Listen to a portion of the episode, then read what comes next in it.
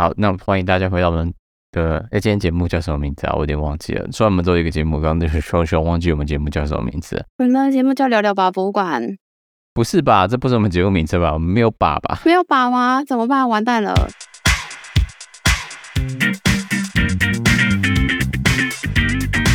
从头到尾你都记得是六个字的节目名称吗？哎哎，还是你记得有加一个惊？有之前是聊吧惊叹号博物馆。哎呦，然后你自己把前面加成叠字了。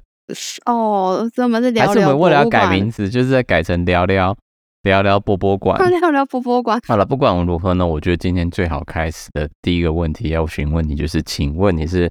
明视你的忠实观众吗？那是乡土剧忠实观众？不是诶，不过经典的画面我会看，用 YouTube 看，就觉得哇塞，原来就是台中的台湾的影视可以拍的如此的八点档，拍就是八点档，拍拍的如何八点档？他是要拍那种七点档嘛？但是我现在想问你，就是。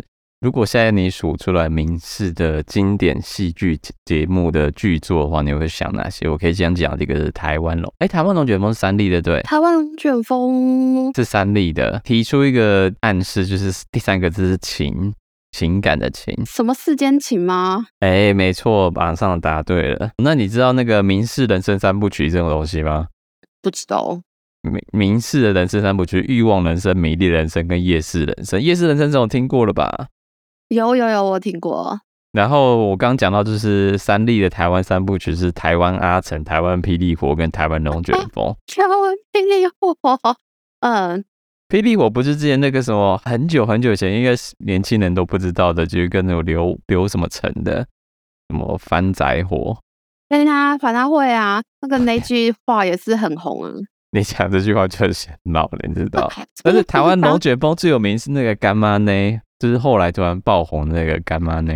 哦，就霹雳火那个、台湾霹雳火反他会啊，本名秦阳，然后他好像是要饰演刘文聪哦。但是我觉得我们不要再聊这么那么老的话题。其实我今天原本是想从这个开始，就是跟今天的主题有关系，就是所谓的风水世家。你听过这个节目吧？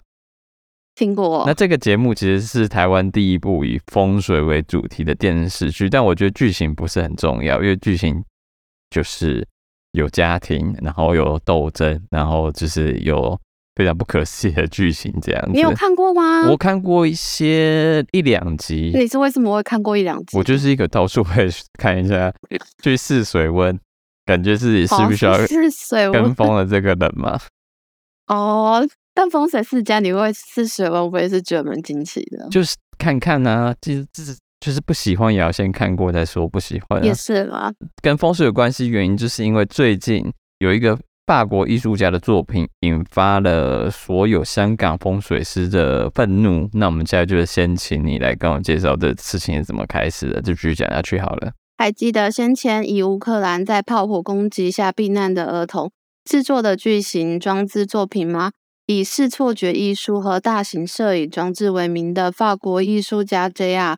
在今年香港巴塞尔艺博前夕，抢先为香港艺术月展出的大型装置作品《dress A Rising Up》遭到许多命令老师的炮火抨击，指责作品会破坏风水，且带来不祥之兆，会像先前美国艺术家 KAWS 的作品一样，给城市带来消极和不幸的能量的灾难预言。叫巨人起身的意思，然后这个系列作品，那么这个作品我直接跳到下一段，我来跟大家介绍。他们提到，它其实是一个系列作品。那之前曾经在里约奥运的时候，是一个我记得是一个游人在游泳的作品。那这件作品就是把它放置在海湾上面，然后就看起来就是有一个超巨大的巨人正在游泳的感觉。那这个作品就是一个跳高选手正在跳高作品，然后从商场看过去的状况就很像是。一个跳高选手悬浮在半空中之中的感觉，所以，而且他这个作品还特别有为香港做就地制作，他把之前的那个金属钢架改成成香港的竹棚架，就等于算是蛮诚意十足的一个就地制作的产那个创作作品。但是为什么他这个作作品会被命理老师视为眼中钉呢？你请帮我们解释一下为什么？在命理老师眼中，这件作品可以说是处处充满凶兆，像是眼中钉、肉中刺。你的手心手心中的痣，我总记得在哪里？欸、你知道这个那个？你知道这个歌词从哪里来的吗？哎、欸，我不知道哎、欸。林忆莲的很久以前的一个歌手叫林忆莲。这好怀念，怀旧哦。我突然就是打一打就觉得，哎、欸，这那个是应该放个奇怪的歌词进去啊。对，我在想说，你的你手心的字，我总会记得在哪。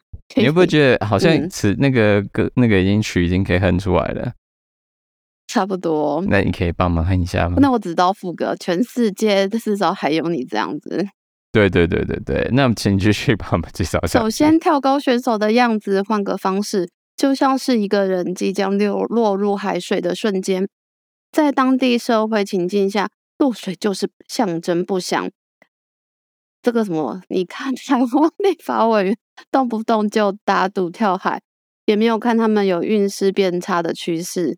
那其他的命理老师也开直播攻击，说这位作品像是运动员掉入海中，还不如说是运动员被牵在竹叉竹竿哎竹签上，就好像是电玩里从高空掉下电玩角色的罗拉卡福特被深深插入陷阱的人肉肉串一样，真的是非常的可怕。你记得那个吗？你有玩过古墓奇兵的游戏？我只有看过电影啊，你只有看过电影，就是那个之前那个大嘴唇的人，那叫什么名字？安杰丽娜·裘莉。对对对，他就没有他的，在我的心中的称号叫大嘴唇的人。嗯，他不是以性感性感唇型闻名吗？对对啊，对啊。然后那时候就心中就默默取个绰号，就是大嘴唇。但是也很有标志，你看你一讲，我就可以讲出。对女明星的名字，对，那你所以你没玩过那个游戏，所以不知道游戏里面其实有蛮多罗拉卡福特，其实要跳过蛮多陷阱，然后常会就是会操作错，他就会掉入陷阱，然后呢身体就被刺穿，然后那时候就觉得哇，真的好像这是这幅作品。那我们继续来看一下后面我又写了什么东西。这些评论好像都只是命理风水老师们对于艺术作品发表他们超乎常人的联想创作力，没有看到直接与风水理论相克的评论，也表示了风水师对于香港社会一种悲观主义的另类投射。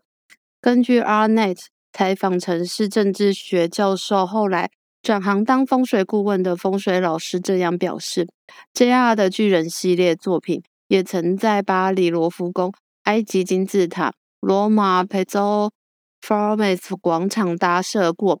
这一次就看 JR 的铁尺比较硬，还是委托单位商场的膝盖比较硬，还是香港命理老师或网友的铁板，哪个比较硬呢？嗯，对啊，所以所以这部这部新闻就让我开始就是发现说，哎，那这样这个世界上真的会有跟风水有相关的博物馆吗？因为毕竟风水有相关的电视剧也有跟风水。各种大大小小不同 YouTube 的节目也有，最近才看九妹的那个九妹，就是有做了一个千万装潢的办公室，然后他就请了三个不同价位的命理师帮他风水老师帮他看风水，看这个房子要怎么改风水，然后从九九九，然后到两万多块，然后到就是千百万百万级的风水师，要请三个三个不同风水师看同一个同一个办公室的那个，我那是那那集我有看。所以各种不同的风水节目都有，那我就想说，应该是会有风水博物馆，还没想到真的被我找到了。那个帮我介绍，对啊，你还真的找到有风水博物馆呢，位置就在中国四川凉州古城里，以建筑风水为主题的博物馆。但中国网友在网络上对这个评论非常两极，大部分都说解说员使尽浑身解数来与观众分享风水的奥秘，但也有人在网络留言大骂。门票太贵，不值得。你可以帮我们念一下在网络上找到的风水博物馆的评论是什么吗？第一个呢是说，很多研究风水的人都喜欢拿这个来举例和亲近过来研究，亲自过来研究，了解了伏羲创造所谓的无字天书的来历，还了解了关于居家风水的一些基本知识。总之，对风水知识有一个新的认识。有兴趣还是很值得一游。这不是应该要假成假扮成中国人口音来讲吗？因为这都是简简体字啊。哦，那我今天要卷舌。下一个也假扮成中国人看看。下一位是自由行省钱侠客，对于了解中国建筑风水很有价值。毕竟在国内是唯一一个以建筑风水为主题的博物馆。谈到风水，有一些人自然会与玄术联系在一起，实际上是讲究天人合一，这是神秘的中国风水所追求的境界。你 你讲龟菜怎么说呢？风水馆如果原价二十元进去的话，坑爹了，看板没意思。哎，对你那个没意思，有的有砸住那个中国人讲话那个那个靠盔，反正这些东西我可能还是看不懂，那我看就要亲近一点。那都是脑筋想说，假如我不看中文资料，我去看外国人怎么学习风水，或是外国英文的网站怎么讲风水，应该就会很平易近人吧？对于这种一窍不通的人，我是怎样？直接从外国人洋人的资讯来看风水这东西到底会怎样？我在那边找到是一个叫做。TheSpruce.com 的网站，它讲说风水对使用对初学者的风水小贴布，不是小贴布，小小帖子，这是帖子，好像是中中国用语。小建议，植物会给客厅增加生命力、能量，以及代表仁慈和同情的木元素。好，那我刚刚找的那个洋人的介绍风水。那里面讲的还是有一些东西，我觉得蛮有趣的。家里面的空间就是玄关的部分，入口被称作为气口，是能量进入你的空间的地方，它也是人们从外面看到的地方，所以它代表了你对世界的形象。一定要保持这个区域的清洁和无杂物，使气可以轻松的流过。你的前门是否容易找到也很重要，它是否有明确的标记，没有障碍物。你的朋友送货的人应该能够很容易的找到，并且进入。保持这个区域的清洁也是一个好主意。定期清扫你的入口，并记得要清洗你的门。你可能还会想增加一个灯具，使这个区域保持明亮，并引入火的元素。就是你不要堆堆叠一些东西，让自己出入出入很不方便啊。然后保持空气流通。他讲那个气，我觉得自己会想要保保持空气流通，那就是。你的出路没问题啊，然后也是第一印象很重要啊，不会让人家进来就觉得哇，这个已经想回家的感觉，好像这就是有点像门面的感觉。嗯，那你来介绍客厅。客厅是与家人和朋友聚会的地方，所以它应该是要感到舒适和温馨，确保你有舒适的座位，足够让家里每个人使用，再加上几个额外的座位给客人，为了鼓励联系和交谈。将椅子和沙沙发朝向对方，尽量避免让椅子的后背朝向门。那健康的绿色植物也可以成为客厅的一个很好的补充，因为它们增加了重要的生命能量，以及代表仁慈和同情的木元素。后面就有讲到厨房的部分，厨房的部分就快速跳过。他讲到厨房是家庭中的一个重要区，它代表了滋养。改善厨房风水的话，最重要的是你冰箱的清洁。你冰箱是不是有过期的物品呢？或是你有已经不吃、已经腐烂掉的东西，就千万不要继续留在冰箱里面。冰箱要干净，的确是蛮重要。冰箱要清洁，的确是蛮重要的。最近你是不是也有在进行一些冰箱大改造的东西？哦，对啊，只要过期的东西，我就是一律丢掉。嗯，那你怎么会知道它有过期？是有？贴小标签，还是你就是每个都把它翻起来看？每个都翻起来看啊！啊，如果有那我就等，我就是平均一两个月翻一次冰箱。哦，那我可以建议你去那个 IKEA 里面，还有卖那个小贴纸嘛，或者你其他的文具行都卖小贴纸。你这些东西买回来，尤其知道这个是会冰冰箱里面的东西，你可以那个比较那个小贴纸上面写它的失效期限。那就不用都翻起来看，因为上面都已经贴好了。哦，但家人有的时候就买回来就会塞进去，我又不知道。哦，那你还是可以贴啊，你就不用每次都翻起来看，而且你可以贴在同一个位置。对啊，对，不然就会出现什么放一年的肉粽啊之类的。嗯，另外就是你开着冰箱在清的时候，其实还蛮耗能的。那如果你有贴那个，其实是可以快速的浏览出来，你到底哪个东西是什么时候丢掉？哦，没错，那就会比较清楚，比较快速。对。那如果你是多个人住在一起，像是按这样的状况的话呢，你就自己在考量你们要怎么改善这个使用方法，或是都不做，就是大家不要滋养了。嗯，没有在上面说不要放过期的东西，不然无法滋养自己哦。就是贴个警语这样子。啊，这是在诅咒其他同住的人吗？那接下来讲到浴室的部分呢、啊？浴室他们就讲到，哎，你可以帮我们念好了，我请你来帮我们念。因为浴室有很多排水管，它们可能是一个向下和消耗能量的来源，是尽可能把浴室的门和马桶盖关上。由于水在风水中代表财富和金钱的流动，这可以帮助你处防止金钱从身边流走。包括亚洲应该就是会是在财位地方放那个会滚动的水，有没有？就是我有一个盆子，上面有个珠子，一直转、一直转、一直转的那一种。好啦，反正这个就是一个洋，我觉得看起来就是一个洋人、洋人的风水师写出来的东西。那最后一个其实有提到就是卧室，我觉得这个也讲得很玄，所以你可以来帮我们介绍一下。好。你的床和卧室代表着你，所以这是风水中非常重要的一个区域，也是一个很好的开始。首先要确保你的床是在指挥的位置，接下来检查床下这个区域，用作储藏室并不理想，因为你花了很多被动的时间在这里休息和睡觉，所以在你下面的任何东西都会影响你的能量。如果你因为空间因素需要在床下存放东西，确保你只存放柔软的与床有关的物品，例如床单与毯子。你也可以加入土的元素，以获得支持和滋养。一个很好的方法就是在床下铺一块方形的土色地毯。